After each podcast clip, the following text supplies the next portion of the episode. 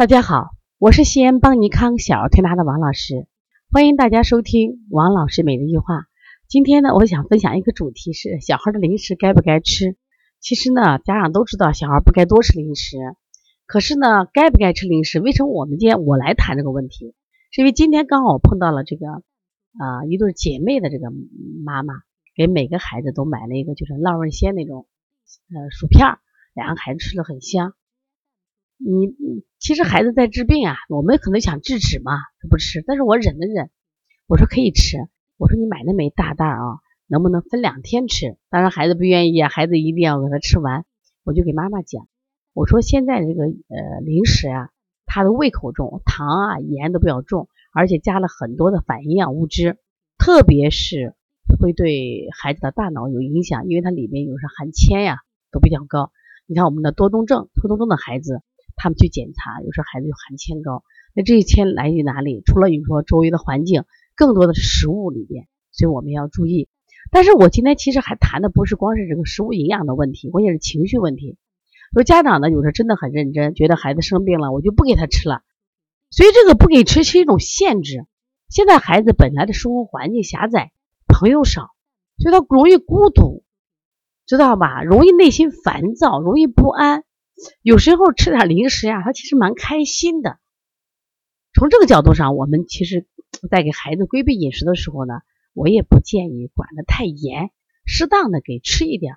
其实你要会买，买那种小包装，小包装，孩子想吃的时候给点就行了。但是要控制。你比如现在很多孩子查出来牛奶、鸡蛋不能吃，不耐受，因为他吃了以后，他身体马上出毛病呀。那这个时候呢，我们就是适当的给一点，这个量不足以引起他去犯病。我觉得我们是可以在这个范围内是可以操作的。另外呢，这个小孩有时吃零食，他真是孤独的表现，他不是饿，就跟咱们有时大人还想买点零食解压的。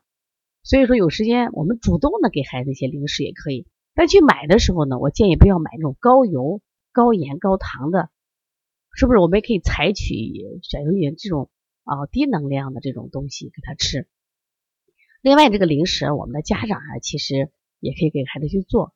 我记得我小时候啊，对父母的认知啊，我都觉得父母好了不起。为什么？因为我山东人呀，我们家人可能更多的就是吃面嘛。那我觉得吃面里头，他我妈妈就能做成捞面、汤面、宽面、细面。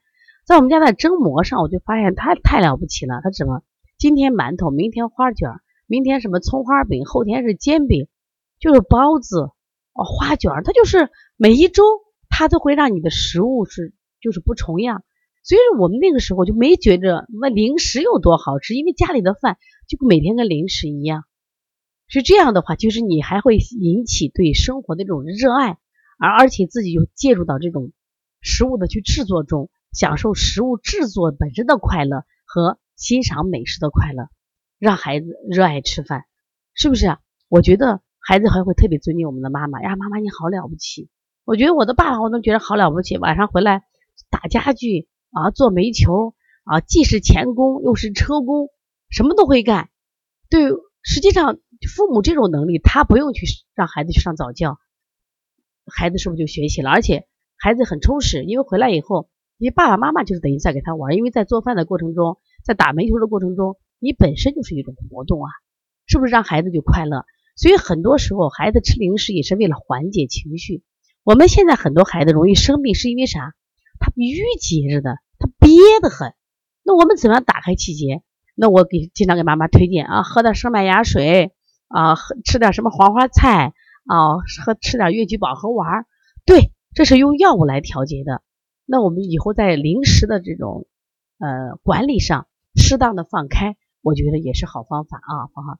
另外，我更希望的我们的家长，不管爸爸妈妈，就是至少一周抽一两天时间，去在我们的这个平日常的做饭中。下点功夫，变点花样，只要我们孩子开心了，气机通达了，他怎么能生病？所以说，小孩零食适当吃，科学吃，也是让孩子不生病的一个什么呀手段。所以希望大家呢，呃，在日常的我觉得护护理孩子的的方法上，还要多学习。呃，如果大家有什么问题，可以直接拨打我的电话幺三五七幺九幺六四八九。如果想加我们微信咨询课程。幺七七九幺四零三三零七，我们今年呢八月份有一节舌诊课，另外九月份我们将在北京开课，在北京开课的时间是在北京的九月六号、七号、八号、八号。那这这是我们在北京开一场小儿推拿基础班，地点是中国中医科学院。如果需要报名的话，可以加我们的微信幺七七九幺四零三三零七。